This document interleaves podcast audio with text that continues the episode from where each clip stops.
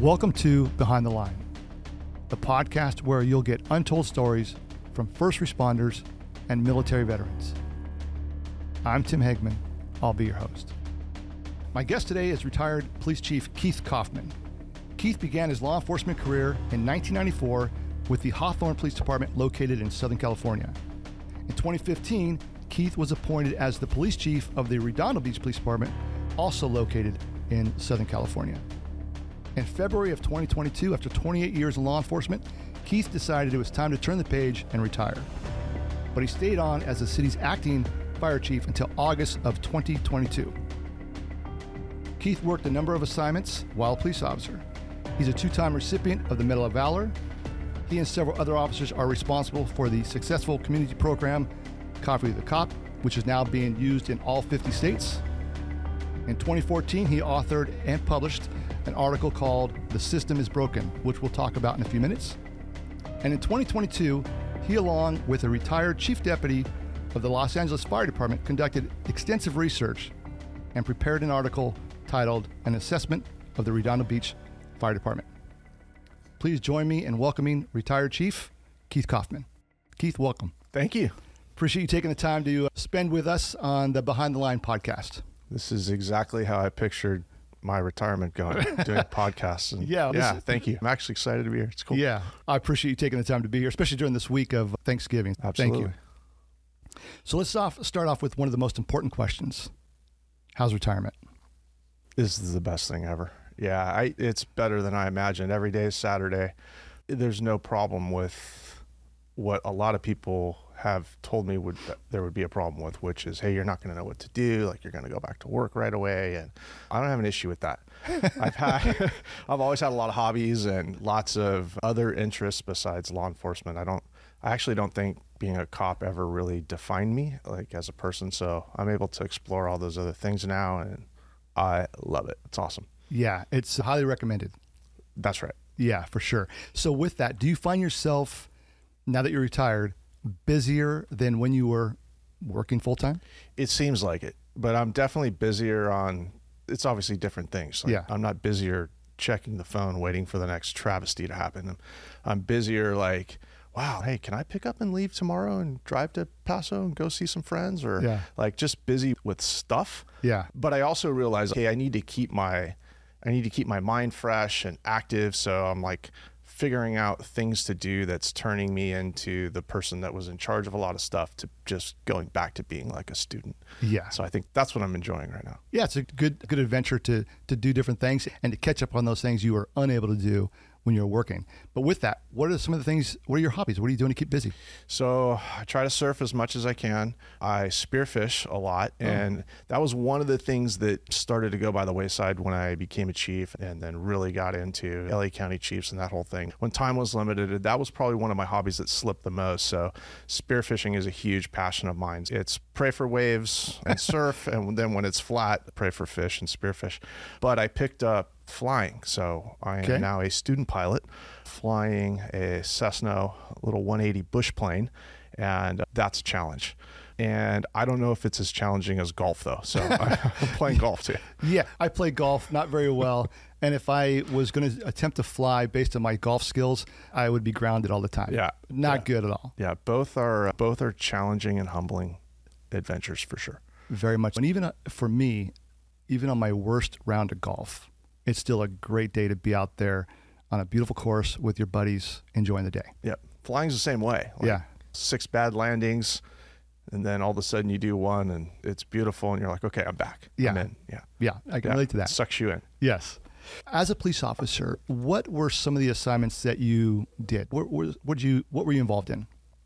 A little bit of everything. I think most people that end up like in a 28 year career, they get to span all the different things that, that are available in law enforcement. That was me, except for the fact that I probably missed out on a lot of those because I started promoting early. Got you it. know, once you promote to sergeant, your your sphere of things to do starts to become smaller. Sure. However, what I always tell people that have great leadership characteristics that are thinking about promoting is you may not be able to do that directly, but you might be able to do that from from the position of leadership and maybe make that area of the organization grow. So for me, started off as the, the, basic beat cop and at some point i was on the swat team and i did that for 10 years and got to work an undercover part of the department for a while that was in hawthorne and i did that about a year and a half i was a training officer and those were most of the specialized assignments i had and then i started moving into detectives and then or i'm sorry not detectives but became a sergeant and one of the first assignments i have they're like you're going to run the traffic bureau I don't, I don't even know how to write a ticket, and I hate motorcycles at the time. Wow. I was like, this is not for me. I remember telling the captain, I'm like, yeah, totally have the wrong person. I want to go out and work dope yeah. and do all this other stuff. And they're like, no, you're doing it. Yeah. And luckily, I had good leadership that was like, no, you need to see this part of it because we all know that have ever worked traffic, you want to see a different part of the community. Oh, yeah. start working traffic. I don't care where you're at how violent the crime is. That's yeah. like the number one problem. And people get really passionate about it. It's the guy going 60 miles an hour down the street running the stop sign. Oh, yeah. So I did that. And it's just weird how everything comes for full circle. I remember working that. And I remember telling the guys that worked for me, I'm like, this is stupid. You ride these motorcycles and these these outfits that look like 1800s cavalry. That's right. Yeah. What are those boots about? This is dumb. And so way back when, had a guy that was interested, and we put a full full face helmet on him and oh my god the ridicule. It was, it was insane. Oh yeah. As i was able to promote and move away from working in those specialized units but focus more on leadership and supervision and stuff now it's hey put up or shut up. So when i'm a chief of police and i'm running a traffic bureau it's either do something about it or stop complaining. And i think right. that's where i really found my passion in law enforcement was trying to work on being a change agent in certain aspects. That's what interest, interest, interested me a lot. Yeah. Yeah. I think what you touched on, a lot of times anybody can do this, but say in a supervisory role as a sergeant, lieutenant, whatever it is, I think there's a lot of times there's, say, officers that you may see something in, the, in, in that person that they're not aware of. And you encourage them to take a role, traffic, or whatever it is, and they, they may be reluctant or resistant and sometimes people don't know they're what they're capable of doing, but other people see it. And I think a good supervisor will then see it and not only just say okay, but to actually give them an opportunity to work it. And I think most times people realize, oh, I had no idea I like I would like to do this. Yeah, it's very true. You need to listen to especially the good mentors and stuff yeah. that we have in life because their wisdom, if you fail to accept some of those opportunities or challenge yourself with some of the directions that are being presented to you, you could really miss out. Oh yeah. Shoot, I almost missed out on being a police chief. Best job I ever had. Yeah. Best job of any of the jobs in law enforcement I ever had was being a police chief. It was the, the most fun. I yeah. loved it. Um, I could have easily missed out on that. And luckily had some great mentors and yep. And they kicked me in the butt a little bit and they're like, look, man, you, you need to do this. What are you doing? You're always talking to people about, oh, take this opportunity and grow and all this kind of shit. And then you're not going to do it.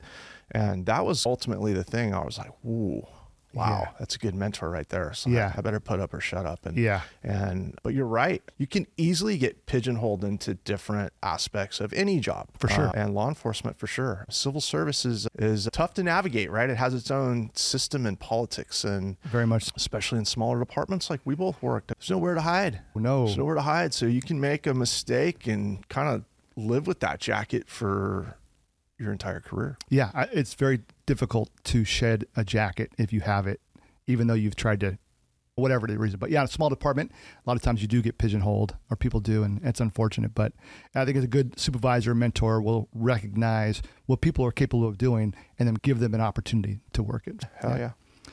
Okay, so you became a police officer in '94 with the Hawthorne Police Department. You retired with the Redondo Beach Police Department as a chief in 2022 in those 28 years, what do you think was one of the, the maybe not just one, but a major change in policing? So for me, it definitely had to do with shifting of my own personal philosophy about policing and what it was about. And that would be the transition from running and gunning and okay, this is this is really all about putting the bad man in jail to wait a minute. This is maybe more about being a, a partner in the community. Right. Like you, you start, see, I started to see law enforcement as a smaller piece of, of a bigger puzzle where all of those things function together. And co- the coffee with a cop thing for me, God, it sounds like the most ridiculous thing ever, but it probably had the biggest impact on my career and my policing philosophy because I saw true change actually taking a hold of entire departments. And no one will ever be able to tell me, no, that doesn't work, or law enforcement can't change, or this and that. No, it's not true. I had definitely seen major leaps and bounds in the relationships that that agencies were having with their community. Yeah, I agree. And I was, we worked together back then when you told our group of the commanders and one of our, eh, what Oh this was God. about and the grant you were given and whatnot. And we were like, oh, what is this all about? But then everybody's doing it. And I know our agency, we went head first and very involved. And I do agree that it really has bridged the gap or really helped with the communication with uh, the law enforcement and the public and having that one on one. I think, uh, yeah, it's great. Obviously, it's a, suc- a a success. It works because it's like uh, it's not just a it is a program, but it's more of a policing philosophy that is exemplified through this program of coffee with a cop because coffee is really that vehicle that breaks the barrier for the conversation. Yeah. So it doesn't have to be coffee. It can be the Africa Twin motorcycle that people look at and go, "Hey, what the hell's that? I want to talk to you about that." Yeah. It's all the things that law enforcement can do to show themselves as human.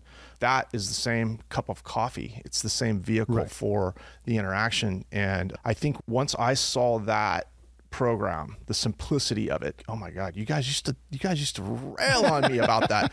Who's that one guy from Culver City? oh, Dave, was it Dave? Oh, yeah, Dave. He's retired now. Yeah, he's retired yeah, now. Oh my Yeah. god, just just ridicule me. Coffee with the cop, stupidest thing ever. I'll never forget the first one. So we got that grant, Right. Like three hundred ninety nine thousand nine hundred. I remember that.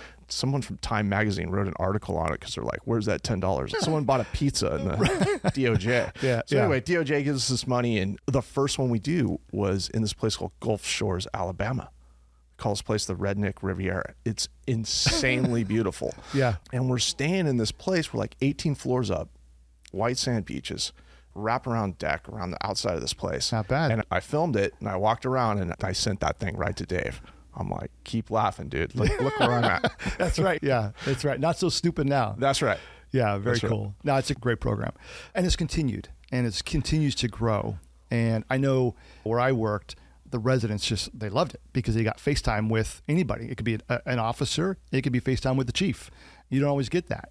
Yeah. And uh, so it's been successful, and I know it's going to continue to grow. G- Great job on your part and your agency, Hawthorne. So that's yeah, awesome. There was, uh, uh, yeah, and kudos really go out. We got a name drop Chris Cognac in Yes. this, and actually another guy named John Dixon that Oh, I know- yeah, I that know. never really seemed to get as much credit as he should have for this program. But those were the two guys. I was a captain at the time, and the charge was, hey, go out and figure out how to build better relationships and come up with something that, Yep. or because it was tough. Hawthorne was a tough place and it's a tough community to crack and you could feel the tension. And uh, and Chris and John, I'll never forget, they're sitting in my office. Oh, yeah, we got this great idea. We're going to go to McDonald's. We're just going to serve people coffee. We're going to call it coffee with a cop. And I was like, in my mind, I'm like, this is the stupidest thing I've ever heard of. But I had learned as a leader, you should start with yes oftentimes. I think Yeah. in law enforcement, people start with no. Yeah. It's no. And then maybe someone can break through. Yeah. Um, but I used to try to start with yes. And on that one, I started with yes. And I went to the first one. It was a complete disaster. And we learned and off we went. But those two guys really stuck with it, pioneered the program. And next thing we were teaching the thing all across the country. And last week it was uh, presented as a joke on Saturday Night Live. Hey, oh, made it. really? Oh, I did not see that. I'll have to check that out. You've made big time. That's right. Yeah. No, congrats on that program. Yeah, That's you. awesome. And, Thank and and John and Chris, congrats to those two Oh, guys as they're well. awesome. Yeah. Okay, so as a police chief, what was your leadership style? You as a chief, you like, I'm over this organization. I'm responsible here. What was your philosophy? Yeah, so I definitely saw it. The challenge for me was okay, if I take this job, wow, like I've talked a lot of shit over the years, right? We all have. Oh, yeah. Oh, uh, Yeah. this guy doesn't know what he's doing, and that guy doesn't. know. Okay, yeah, sit your ass in the seat and let's see what can happen. So I was very self aware. Like, Yeah. all right, boy, you've seen awesome leadership, you've seen horrific leadership. You know what to do, maybe what not to do, and how are we going to do this. So, my philosophy going in was it was really like artist with a blank canvas. And I kept saying to myself, all right, there's a blank canvas on that wall. Like, how are you going to direct painting this picture essentially? And so, I'd always been a big fan of vision. Hmm. And the thing that I would focus on a lot throughout my career was vision. And it was the thing I thought that most law enforcement agencies never had. Companies in America, they have a vision. Right. They have a slogan. They're going somewhere. The employees know that direction. And I think in civil service, we get caught up in we're just needed. Right. Like, the phone's going to ring and we're going to go. And we start forgetting wait a minute. That's a customer that we have to build a relationship with. And then it gets really easy to to become mediocre. I Oh, mean, yeah. civil service Yeah. breeds mediocrity, right? Go ahead, do less. The longer you're there, we're going to pay you more. It's the exact opposite of the American society. Right. And so I, through vision, started to develop a philosophy of, all right, let's put a vision together. Let's tell people where we are going. And my style was definitely one of, I'd always preached empowerment, anonymity, empowerment, mm-hmm. creativity. I wanted an, an organization that was able to create and to do those things. It's hard in law enforcement because if you bite someone's head oh, off, Oh yeah. they're never going to produce again. And, and you always hear cops, oh, yeah, we're not empowered to do our job or this and that. Okay, guess what happens when you empower them? You have the same amount that are like, wait a minute, can't you just tell me what to do? You're going to tell me go out and do my job? Yeah, like you're wearing a badge and a gun. I'm pretty sure you can do that. Uh, But some people need to be told, no, on this day, go to Yeah. this corner and write that ticket because they don't. They're not comfortable with vision and empowerment. So it's it's catch twenty two. But I definitely think that having vision, empowerment, creativity in an organization makes it better. And so that was my style. Yeah, no, I think that, and we can talk about that in a few minutes, but I think with my group, when I say my group, the guys I worked with, the girls I worked with, people that I had conversation with, they saw, they knew that about you, that you were, you weren't afraid to take a chance. I think a lot of people say, leaders say, we're going to, we think outside the box. Yeah. And then you come up with these ideas in a meeting, and we're not going to do that. That's no, we're not, we're not going to do that. But it sounds like you did think outside the box. You allowed other people to think outside the box, and you said, "Let's try it. Let's do it." Yeah, and the other thing is, I yeah, I really didn't do anything. If as a leader, especially as a police chief, if you start making the day to day decisions of what's going to happen, Right. every day to day decision is going to come to you to make, and now you have a one person show, and that's that's not how you run an organization. You have to get get your bandwidth through your people. Yeah. And if you can set them off on a vision and say, this is the direction we're going, figure out your own style of how to get that accomplished, then you have this massive force multiplier. Yeah. Instead of having two people working a coffee with a cop program, you have 100 people with a community oriented policing philosophy. And that's what I think is important. So I would have people come to me all the time, hey, boss, like, when are we going to change the design on the cars? Yeah, I don't know. Like, when are we? Do it. Yeah. And I would never let someone leave the office uh, wearing their backpack. Like they'd bring the backpack in, and Right. everybody tries to leave that thing on your desk. That's right. So no, you know what? Stop talking shit. If you want to do something, do it. Now there's going to be parameters, of course, but I can help navigate you get around that. And Yeah. um, there's a lot of people in organizations that absolutely thrive with that. And those are your 20%, 10%, those are your rock stars. They're going to take that and run. And when people start seeing that success, the agency starts to move. And I'm pretty proud of that. I think we did that. Scares the hell out of a lot of people that don't want to do that. Oh, but oh yeah. oh, yeah, taking a risk, I'm all in on risk taking. That's good. There are a lot of people who say they will and they just don't. For what for, for some for very obvious reasons, and it's okay. I'm not in their shoes, but I get it. It's funny because where I worked prior, we would talk about ideas and whatnot, and Redondo would come up. And this is the truth. Oh, hear what Redondo's doing? What Redondo's doing? And there was a guy I worked with who said, I, I don't want to hear that. Don't talk about Redondo. But you guys said great. And the, the fact that you had patches. How many patches did you wear in a year? Oh my God. So by the time I, and they're still making them, by the way, by the time I left, I think we had at least 12. Yeah. Maybe even more now. We would But joke. Here was the thing. It was like, we get so caught up in this whole like uniform thing in law enforcement. And you want to see a police chief go crazy or a an association, you talk about changing a uniform or Oh, a yeah. patch. Oh my goodness! and the bottom line is, a, what I found was these uniform changes, these over vests, these different belts, uh, wearing a baseball cap, wearing a black T-shirt, white T-shirt. Oh my God! Cops yeah. are probably cracking up right now. I can't wear the triangle of death. All this bullshit. As a police chief, I don't think once ever I had someone from the community come up to me and say, Hey, I don't like the way that looks. So when it came to patches, I was like, let's do this pink patch thing. Yeah. It was supporting breast cancer. Let's do it. And that was the first one. And I was ju- just there in Redondo, and that's no big deal. Everyone was doing that. And then after that, it became like, Hey, can we make a Christmas patch? Yeah, go ahead. Can we? Yeah, go ahead. I didn't design anything. The next thing we had patches coming out of the woodwork. Oh, yeah. And then it just became a hey, if you want to wear the patch for that month, wear it. If you don't, if you're in a formal, you're wearing a tie in a class A, you're not going to wear Right. you wear the the regular patch. But that was the rule, and oh my god, that thing went crazy. We had patches for everything. Yeah. we made a patch. This was the one that I had the most involvement in because it was the hardest to pull off. Before I retired, so my story moves back into motorcycles as Yes, So right. we developed this killer motorcycle with Honda, the Africa Twin, and we basically changed the platform for a police bike. And Honda loves it, of course. So for a retirement gift, these guys pull some strings and they get us to Supercross, and our bikes are displayed with the race bikes, and we're like Oh, Team. Honda. Super cool Nice. hey man, like we need a patch for this. And we needed it in short order. Try to use Honda's logo on something and see how that goes for you. Anyway, long story short, we pulled it off. Red patch, Honda. Oh, and wow. we wore those on the uniform. And I gave one to the president of Honda and he about cried. Like Wow. those things were hot commodity.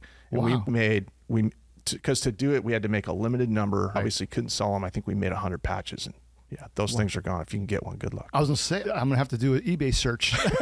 I'll have to pay a pretty penny, I'm Maybe. sure. It's possible. You never know. Talking about the philosophy, so slogan, motto, whatever it is for Redondo. I remember seeing it for the first time and having a conversation with people like, "Oh my gosh, that's spot on."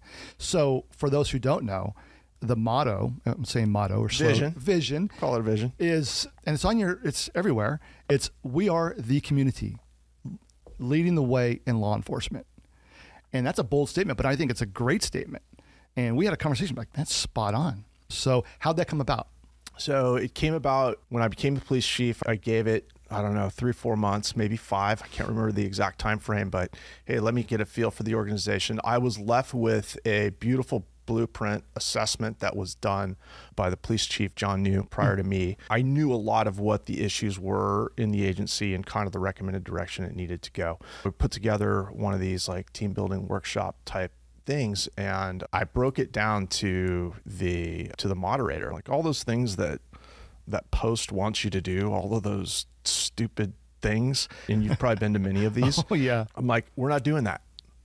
We're not doing that. We're going to do two things we're going to define leadership. What does leadership mean in this organization? And we're going to create a vision. Hmm. And if you can't do those two things i don't need you. And that's what we did and we created this vision in this workshop. And my only influence on that was i would not let the agency sell itself short. So i didn't sit down and write the vision. Now the, the agency needed to change to become more community oriented. That's where the we are the community not a part of partner with relationship all that crap that we normally hear it's no we are yeah if it happens to you, it happens to us. That was the philosophy. And then obviously the leading the way in law enforcement, that was the creativity, innovation, technology. Let's really let's really try some stuff here. And it came about in that room of all of the supervision and association and civilian staff and hmm. everybody that was in that room. And I would sit back and they would come up with stuff for hours. yeah And then you go, okay, chief, we got it. Here it is. And then they would look at my face and I would try not to have a reaction. And then at one point I'd be like, yeah, you're selling yourself way too short.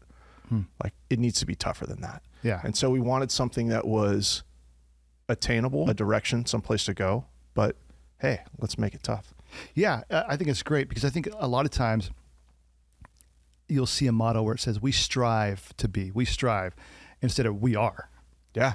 Striving, okay, great, but we are the community. That's Yeah. Name me an organization in law enforcement that actually, in their philosophy, tries to be the best. Yeah.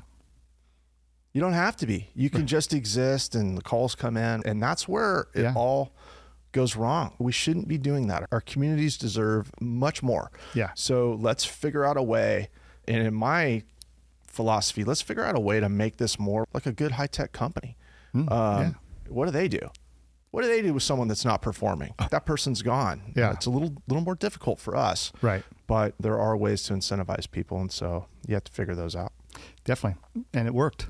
Seems like it worked you. for you guys. No, seriously. So you guys were looked to as an apartment where there was great leadership and, and a lot of collaboration and just overall a, a good department. So it worked. Thank you. Okay, so let's talk about something else uh, more specific, and I know it's something that you're very passionate about. It goes back to 2014 when you attended the Post Command College and you wrote an article, and it was really an eye opener, but it talked part of it, and I think a, a lot of it talked about TACMed. The, why don't you tell us about that article, what TACMed is, and why it's so important? Yeah. In command college, you have to write this dissertation of sorts and get the thing published or attempt to anyway. And so I wrote this article called The System is Broken. And I wrote it because I was pissed off at what I was seeing in our communities. And this is basically the relationship between police and fire, hmm.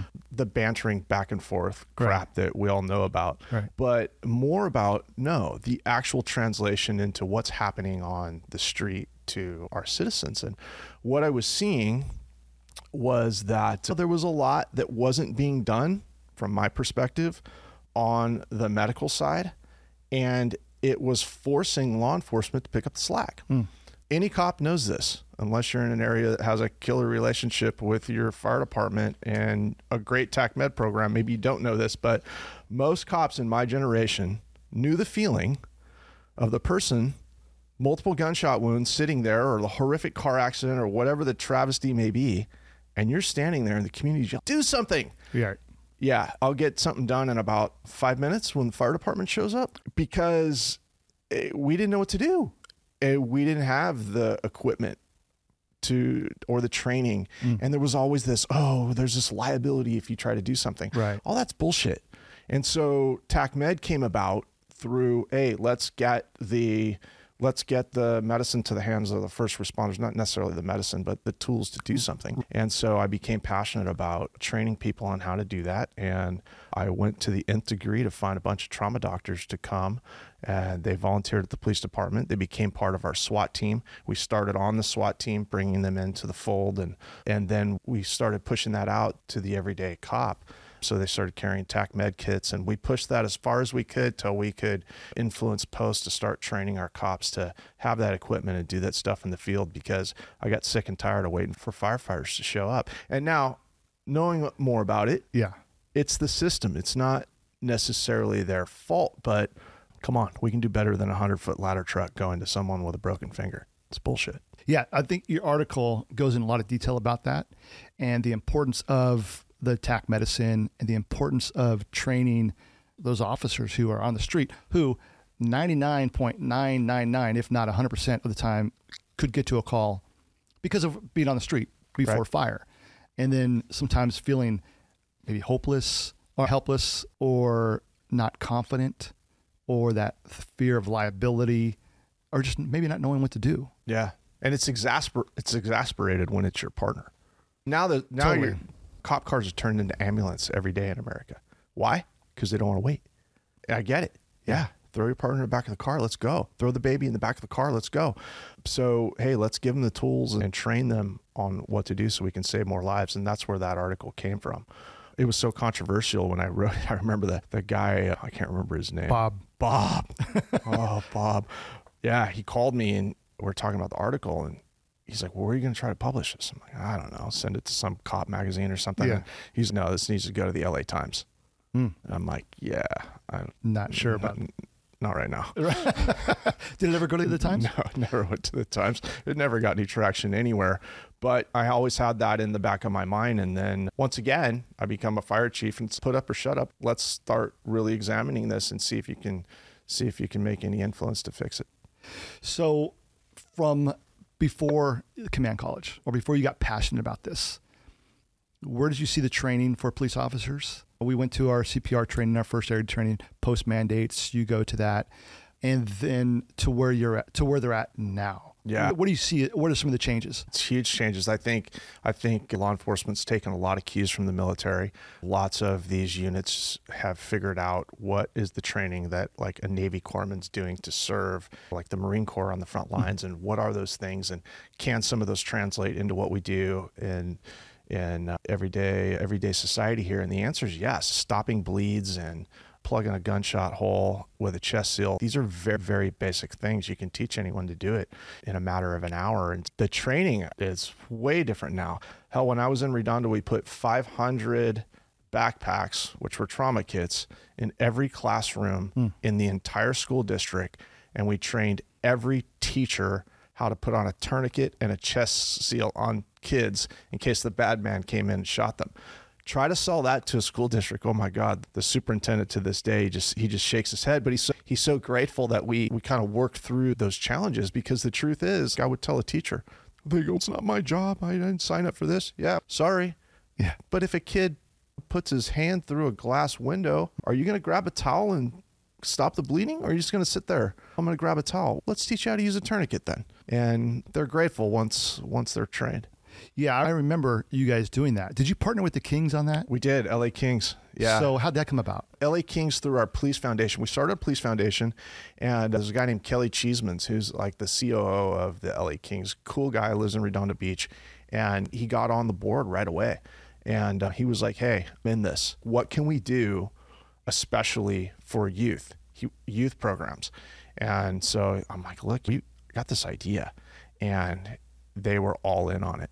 And we developed these backpacks. We went through a trauma doctor, and that's basically the same exact thing that the cops are carrying. The Got same it. exact thing. And you, you trained all the teachers? Trained all the teachers. Wow. Run, hide, fight. How do you put a tourniquet and a chest seal on a kid? And then, of course, you have CPR and all those other things in there. But yeah, it's a big deal. So, when it comes to training law enforcement, the officers, do you see, are there different levels of training? You have somebody who, maybe a police officer, who has been trained to be a paramedic or and then can teach the other officers other people maybe there's a different level. Do you see that happening? Yeah i totally see it happening. So I, one of the things from that philosophy that article i wrote the system is broken the reason that came about is because i was sending cops to emt school because i was passionate about hey we need more people on the front line that are better trained emts even up to paramedics. You want to freak a fire department tell them that uh, you're sending all their cops to paramedic school. Um, they call it mission creep. Oh interesting and I call it stop driving the ladder truck to the call and be out in the field because someone's got to do something. The public doesn't care what your hmm. uniform looks like. They just want the help. So, yeah, there's different levels of training. I think by the time I left Hawthorne, we had 19 EMTs. Officers. Were, yeah, officers. Wow. And when I went to Redondo, the same thing. Hey, who's interested in doing this? And you'd be surprised. A bunch of cops were like, yeah, I'm in. Hmm. And it's just because they need to have that skill set on the front line when they're out in the field. So yeah, all the way up through all the way up through paramedic would be the goal. Now it doesn't have to be that way, but maybe if firefighters were driving around in a Ford Explorer patrolling like mm-hmm. a cop was and could get there at the same time you start removing some of these needs. And i just think that the black or blue and red need to work a little bit closely together yeah. and start think stop thinking about yourself. Start thinking about that person that's lying on the ground and what's really best served here. And uh, we can figure that out. We can also figure it out with the private ambulance companies too. Uh, they're pretty fast. Why they don't show up first? Because they all want to be firemen. You don't show up first. Mm. You're gonna get you're gonna get yelled at and you're gonna get ridiculed and that article came about because I had a bunch of cops training to be EMTs riding in the back of ambulances wearing the stupid white button up shirt. Not identified as a cop. Not identified as a cop. Yeah. And they were there to get their hours to become EMTs. Holy shit. The way they were treated by the firefighters that were showing up on scene, mm. like second rate citizens, it got so bad. They would come to me and they go, You're not going to believe this. And they would tell me all the stories that were in that article. Wow. And then was it that article or I read it? did you encourage or officers then encouraged to wear something that identified them They- as a police officer? They did it. They self-deployed that way. I'm like, we're not doing this anymore. yeah. Yeah, they started wearing I don't know a polo shirt, Yeah. maybe a, a hanging badge or something like that because, yeah, they were just they were getting they were getting ridiculed and treated like shit. So it'd be pretty innovative, and I think it's a great call, by the way. But just out of curiosity, oh, let me back up.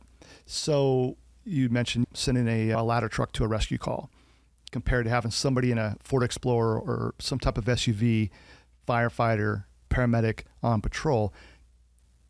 Does do you know of any departments that do that? Not around here. Yeah. I think on the East Coast they bifurcate a bit better medical to fire. Got it. The problem on the West Coast is, or the problem as I see it, you keep in mind, there's not a lot of people that are going to agree with me on this. The issue is that you have fire departments and you have people that are trained in a dual role. They're firefighters and they're paramedics. In fact, many of these agencies, you can't get hired unless hmm. you're both Right. trained firefighter, trained paramedic. And so they come in. What they want to do is they want to fight fires. It's badass. It's like cops. They want to run a gun, chase people, and have pursuits. And Yep. that's the sexy part of what we do. Yeah. Is that really what cops do? No. Not at all. not at all. yeah. Firefighters, they do fire related stuff. About one point, I'm going to give you just the agency or the numbers I can give you from Redondo because that's the one I studied. It's 1.3% of the time. 1.3% of the time they're doing something fire related. Hmm. So, what are we doing all the other time? 75 to 80% of that time is spent doing medical calls. But they set everything up around a system of fire Right. 24 hour shifts, multiple fire stations, staging fire equipment close to where the fire could be, all of these things. But if you look at the numbers, it makes no sense. Right. So to change all of that, you would have to unravel these MOUs that have minimum staffing. They have these crazy schedules Right. and they don't have people that are deployed out on the street. And but you know what I found by doing this research and talking with the firefighters and they understand that. It's not that they would be happy about changing that system, but they Right. really do deep down want to do the best for their communities. And with some good leadership, I think we can start to move the needle on it. Yeah. That's very innovative, but change is it's difficult to change. It's very difficult. And that's not just firefighters. It scares the hell out of politicians too. yeah, exactly. Like I've, I've had these talks. They're like, "What can we do?" And I tell them, "Well, look, here's the numbers." Yeah. Oh, we should change it. Yeah. We'll start with the MOU. Oh, geez. It's a battle. It's a battle. Boy, Yeah. you want to talk about unions and associations that'll fight. Yeah. These guys will fight. Yeah. Good for them. But shoot, man, if my son or daughter, you want to be a cop or a fire, I'm telling them right now, get in the red line. Yeah. Get in the red line. It's a badass line. Yeah. I want to make sure that I'm saying though, once getting into it, being a fire chief for 18 months, getting exposed really to what it is they do, I was super impressed. Yeah. Super impressed. What I was most shocked about is you and I, we really don't know what they do. True. If we don't know, the public has no idea. Yeah. But they love them. Oh my God, 98% approval rate. Oh, yeah. But when you ask the question, what do they do? They, don't know. Yeah. Yeah. But they do a lot. Yeah. A lot that goes that people just don't know about. That's right. Yeah. And it's a great profession. Obviously, we know. Incredible. Uh, yeah. Incredible. And I just think it can be so much more. I think law enforcement has had this horrible turn in the barrel a couple of times where we're just like getting beat up. Yes. And I keep looking, going, how come this isn't happening to the firefighters? Right. It's happening. Hmm. It's different though. It's not happening like the pressure's not coming from the communities. You know where it's coming from? It's coming from the people that hold the purse strings. They're like, wait a minute. How's this dude making four hundred fifty thousand dollars oh, a year? Yeah. What's up with all this overtime? Now, wait, are we really paying people to sleep throughout the night? One point three percent. All this stuff is coming up, but it's coming up from the leg of the stool that I would call the the leaders in the community, the political structure. Yeah. They're asking the questions, and I'm telling the firefighters, be careful. Why? They hold the purse strings. Yeah. You might have a tougher run than we had in law enforcement when the community's pissed off at us. Yeah. Get the politicians pissed off, you might be in big trouble. Yeah, be careful. Yeah, yeah, good point. So let me back up just a little bit in regard to having the officers trained, the EMTs, just advanced training for officers to save lives. Can you give one or two examples of how this training paid off in a way where a street cop was responding to some rescue call, and because he or she responded and they were trained, didn't have to wait for the firefighters, paramedics to get there. The officer saved a life, or a couple examples. Oh yeah. So most of it that I've seen happens with tourniquets, but I've Hmm. also seen it happen with chest seals. I've actually done chest seal myself on like a ten year old kid. Oh, wow. Uh, wasn't that tough? Don't know that saved the kid's life or not. I Right. know that the kid lived, but we see it all the time. A lot of times it's it's the car accident and someone has some horrific bleed and I've seen officers put tourniquets on people's legs. There was a kid in Hawthorne when we first started this training. He did one of those nasal airways Hmm. at the scene of a traffic accident on someone that was like basically choking on their own blood. And he stuck this nasal airway in and opened up the airway until the paramedics got there. And they always would show up and be like, who did this? Oh, wow. And yeah, we've had there was a an officer in Redondo where the trauma doctor called from Harbor and was like, "Hey, that cop that put the tourniquet on this guy, like saved their life." Oh, wow. It happens a lot more than we would know, and it's hap- and a lot of it's not just the equipment and the training, but it's the confidence that's being built. Yes. And hey, we got to do something, and and cops will do it. It's a perishable skill. You have to keep be, maintain your whatever your certificate is Yeah. or whatever. Yeah. So it's not just let's do it one time and forget about it. It's important. For sure. They keep doing that. It's good. Let me ask you. So, with all that said, and this vision, and besides the, let me back up. With this vision, do you see people any? I can assume one, but are there any obstacles? We don't want the cops being trained to do this, or why are we training the cops to do this? Why are we paying this money for them? Has there been any obstacles? And if there has been, has anybody's mind been changed? Oh God. So it's been nothing but an obstacle. Hmm. I think that the obstacles are starting to dissipate a bit, but the struggle was real, man. I, a lot of it had to do with this. Oh, the liability, the liability. What if the what if? Yeah. What if a cop does this and then we get sued? What if that? And you know what the best answer to that is that I've come up with over the years? What if they do nothing? What's the liability in doing nothing? It's huge. This person could die. We're damaging relationships with the community. Have you ever, I don't know if you have, I have, definitely. I've been standing there and I've had people, they want to kill me. They're screaming at me, do something. Oh yeah, yes. And I'm like, I don't really know what to do with this here. So yeah, the, the obstacles were tremendous. It it is expensive, but you know what? Everything's an obstacle in change. Oh, yes. Yeah. The way I had it described to me, this was actually by one of the one of the guys that runs, he's the what do you call it? Like the medical director for the county. Okay. It's big, so big position. big position. Yeah. at one point in time, I'm like, look, here's the kit, here's everything we want to carry, here's like the training we need and all this kind of stuff, and here's the problems we're having. And I remember him telling me, it's like pushing against a concrete wall. You've got to continually hmm. apply just a little bit of pressure. And eventually it's going to break. And I think it's broken for law enforcement. I think there's no problem now cha- training cops on this stuff and getting them the equipment they need. But oh, nothing but obstacles. Hell, I'd been I wrote a bunch of grants. I was trying to get all these different things, and I would get medical directors from the county that sit on like Homeland Security stuff telling me like, "You can't do that. You can't. There's no way a law enforcement agency can have an ambulance and this and that." And I would look them right in the face, and I would go, "You realize we have a bunch of ambulances. They're just black and white. We use them every day." Great point. And Great point. Yeah, so huge struggles, but I always saw it as a challenge. Every time we'd get kicked in the nuts with something, Yeah. we'd leave a meeting, and I'd go, oh, "Okay." Yeah. all right, let's go. That's- and let's just keep, because I know it's the right thing to do. Yeah. Because you know who cares? The person on the ground and their family. That's who cares. Yeah. They're going to back me up on this Yeah. eventually. I hope.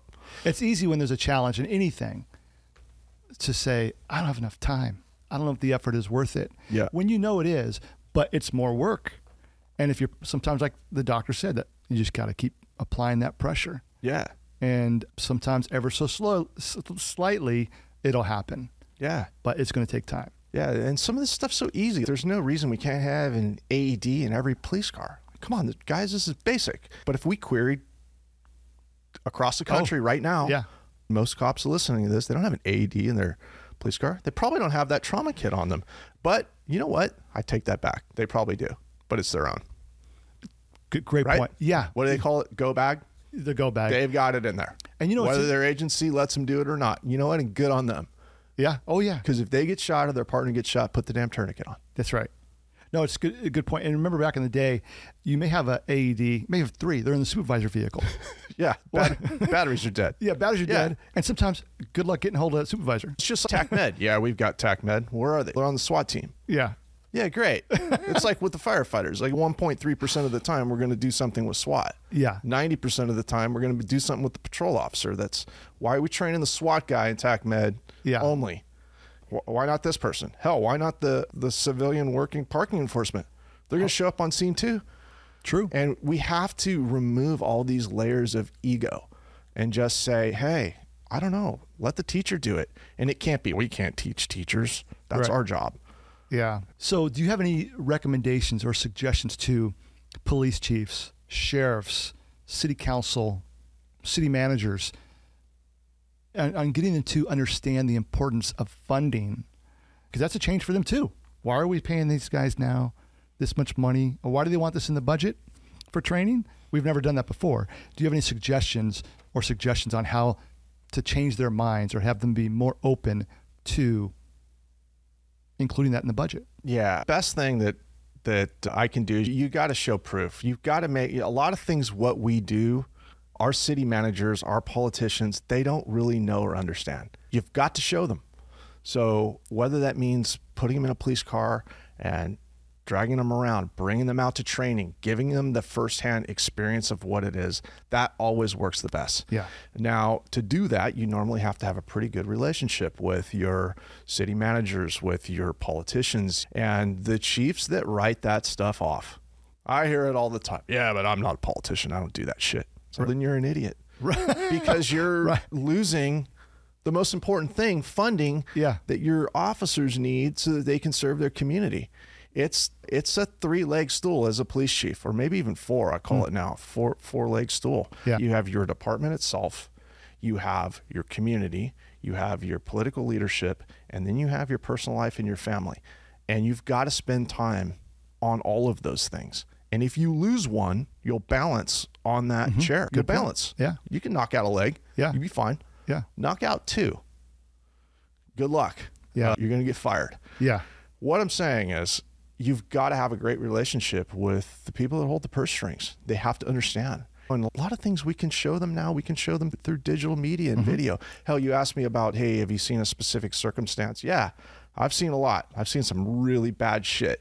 I've seen cops intubated in the field. I've seen horrible stuff.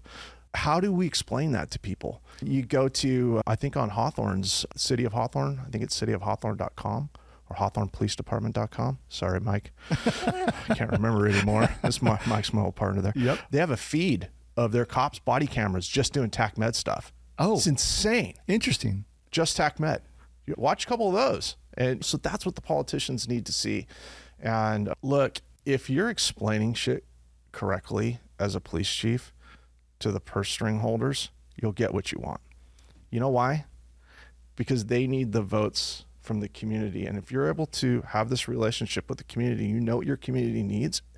It's supposed to be a team. We're all supposed to be working together towards the greater good of right. our communities. That's right. And a lot of times the police chief has to be the one that is the the moderator. Yes. That's I'm going to moderate between the community and politicians and the city manager. Like I'm the the person because hell, they're fighting over this political issue and this and that and development this and Yeah. So whoa, hold on a minute. Don't forget, car accident, person on the street, That's right. li- safety and security that comes first. True. And you brought up a good point. So what we'll do is I'll look I'll research that link and we'll put it in the show notes because I think people want to see that. And the more they see it, they become educated, they understand the importance of that. But let me ask you this question. We're talking about funding. Hopefully we have a wide audience here with police officer level, supervisor, managers, whoever, the public. But for those say the officers, there's no funding or in their budget for this type of training and this type of equipment and they want it but there's not in the budget do you have some alternatives that they can go these officers watching this go to their chief and say hey we should tap into this Yeah, you can get a lot of this training for free if you want it. I remember we had a funding problem at one point in Hawthorne, and I wanted crazy TAC med training. I went to the I went to the Marine base and said, "Hey, look, I got this program. Anything you can help us with? Yeah. Guys, hold on a minute. Let me introduce you to this Navy corpsman. Yeah, here we'll just slip you guys into this course. There's ways. Nice. There's ways to. There's ways to do it. The cost of the equipment's pretty cheap. We didn't pay for any of the training in Hawthorne. We Hmm. had volunteer trauma doctors come in, and they were happy to do it. The other avenue is you have residents that are becoming doctors that work at hospitals and stuff like that. A lot of times for their resident, residency, they'll have these community projects they need Oh, to do. Hey, come in. Can you train our guys how to do this? And it doesn't need to be a doctor. Hell, a nurse can tell you how to do it. Or Right. can our fire department start training our? This used to drive me insane. Why aren't they training us? Better yet, if you've got your own fire department, why aren't they completely integrated in everything that the police department does? They should be on your SWAT team. They should be running your TAC med programs. They should be the ones that are certifying people as EMTs. That stuff shouldn't cost that much money. So I think there are ways to get around it. Yeah, that's good advice because I think a lot of times people need to know those alternatives. So when they hit a wall, hit that obstacle, they can go, oh, let's call the Marines. Yeah. Or let's, and- you've named a few things, but I'm sure there's others that other people can go, oh, let's go into this person. Great advice in regard to that. We're going to wrap up here in a minute, but do you have anything else you'd like to add or something you think is important to to comment about in regard to TACMed or that relationship with police, fire, funding, whatever you think is important in regard to this? I think the most important thing is that public safety as a whole needs to sit at the table better together to provide a better product to the community. Had this very fortunate and unique um, position to be in where I was both a police chief and a fire chief. And not a lot of police chiefs get to do that. And it's been a huge eye opener. But when you start peeling back the layers of the onion and, okay, here's like the men and women that we have that work in both of these entities. And if you put them in a room together and remove all the politics and the egos and stuff, Yeah. they'll come up with the best stuff that we've ever heard. But someone's got to provide the table that, that they can sit at. And I would just say we can do better Yeah. we can do better. We can do way better. There are many things that we could be integrating a fire department into a police department for, and vice versa. Take this whole issue of homelessness. As a department, we went all in social worker, navigators, psychologists, drug addiction counselors, social workers riding with cops in cars, Oh, yeah. uh, pallet shelters. Jesus, you name it. We went all in. I move over to the fire department and I'm like, where are you at on this? What do you mean? Shit, 90% of this stuff is medical. What are the cops even? Why are we doing this? We're doing it because you're not doing it. You should be in on this. How come there's not a social worker riding in an ambulance? Let's let's work on this a bit more together. So when I think when I got to see both sides, the thing I saw was we have this massive duplication of effort and we're spending tons of money in these cities we don't need to be. Probably. Yeah. You take administrative investigations in a police department. You have this unit and they do all this kind of shit. Fire department, yeah, good luck. These, those dudes don't do any of that stuff. Right. But it's a needed entity. So should we pay to train? Should we do all this? Or should we just maybe integrate those two things? It used to drive me crazy in a police department that we didn't have a CPA. I'm running a $48 million budget. I don't have a CPA. Are you kidding me? So we create one, figure out how to do it, and maybe that person could be served also doing the fire department. Hmm. I'm spending hundreds of thousands of dollars on the maintenance of grants and equipment and all this kind of stuff. How come the grant writer's not doing both? Like the, these things are no brainers, and I think that our our chiefs and our leadership and police and fire should be putting their heads together. And if not, then their boss, the city managers and the mayors, should be forcing those heads together Yeah. to stop duplicating efforts and provide a better product to our people out on the street. Yeah, great advice. That communication, collaboration, learning what each other does or you guys do, you have a better understanding and to work together. Yeah. Because you want the same thing. Hopefully, you want the same thing to serve the community and to represent your agency, your staff. So, yeah, that's good advice. Yeah. So, before we wrap up, you may not remember this, but I, I want to say, because to me, to this day, I can still remember. Gosh, it's probably around 2011, 2012, something like that. I forget. I was uh, promoting or looking to promote to captain, and I was reaching out to some people, whatnot, and they were very nice. Sat down with me, great advice. And I remember, you may not remember this, you probably don't remember this, but I reached out to you and to your, uh, you talked about Mike Ishii, Yeah. current chief, soon to retire from Hawthorne PD, and say, hey, can I meet with you guys or whatever? And uh, you invited me over. And we went in your office, and I thought it was just going to be me and you. Uh, Nothing against Mike, but I just went in your office. And next thing I know, Mike comes in, the door shut, and you guys spent like two, two and a half hours with me. And we're very, you didn't hold back. You asked, why do you want to do this? What are you doing now? What's your background? And then you started peppering me, which I was not prepared for, by the way, with oral board questions. And I'm like, shit. I don't. But with that said, you two really did take the time, and I'm sure I'm not the only one. I'm sure you both did it together as individuals for many people. But I've always appreciated that, where you took the time to sit down with me together for two, two and a half hours and really expressed a, you were genuine in wanting to help. And I remember this, and you, again, and I forget what it was, but you said something like, and I hope I don't offend anybody, but you said, from what I recall, do you think I want to go to that meeting or this meeting or that meeting? I don't want to go to those meetings, but I represent the Hawthorne Police Department. That's why I go to these meetings. And I that always stuck with me. That's going back 10 some years. And there were a lot of meetings. I'm like, shit, I really don't want to go to this meeting. I don't want to go here. But you go, "Uh, this is my position. I represent this agency. I'm one of several who represents this agency, and I need to go. And you go, and you, when you're there, you're like, oh, I'm glad I went. But I'll never forget you you expressing that. And so thank you to you. And hopefully Mike was watching this. We're going to force him to watch it. We'll make him watch it. We're going to make him watch it. But thank you to you. Thank you to Afishi. And hopefully he has a, a a great retirement. But 28 years in law enforcement, coupled with some time with the fire department, just public safety, everything that you did during that time, I want to say thank you. You were an inspiration as a police chief, as a captain, as a partner, and thank you for your service to the community. And uh, we appreciate you spending time here today on the Behind the Line podcast. Awesome. Thank you so much for having me. I've been blessed in this career and blessed to be given these opportunities and stuff. I hope I made the best of it, but you know what? I sleep well at night and get to do all the things I love now. I hope that uh, the men and women that are watching this carry on, carry on the tradition. Yeah. It's like I told the fire department when I left because I live in Redondo. I'm like, I'm watching. we need you. Yeah, I'm watching. you Yeah, know? no, ex- said. So, anyways, congratulations on a great career and enjoy your retirement. And thanks for spending time today. Thank you so much. It was fun. Thanks for listening to today's episode. If you like the show, please follow and subscribe wherever you listen to podcasts. For the show notes from each episode, visit behindthelinepod.com. If you want to support the show and hear more from our first responders and military veterans, head over to patreon.com slash behind the line. I'll see you on the next one.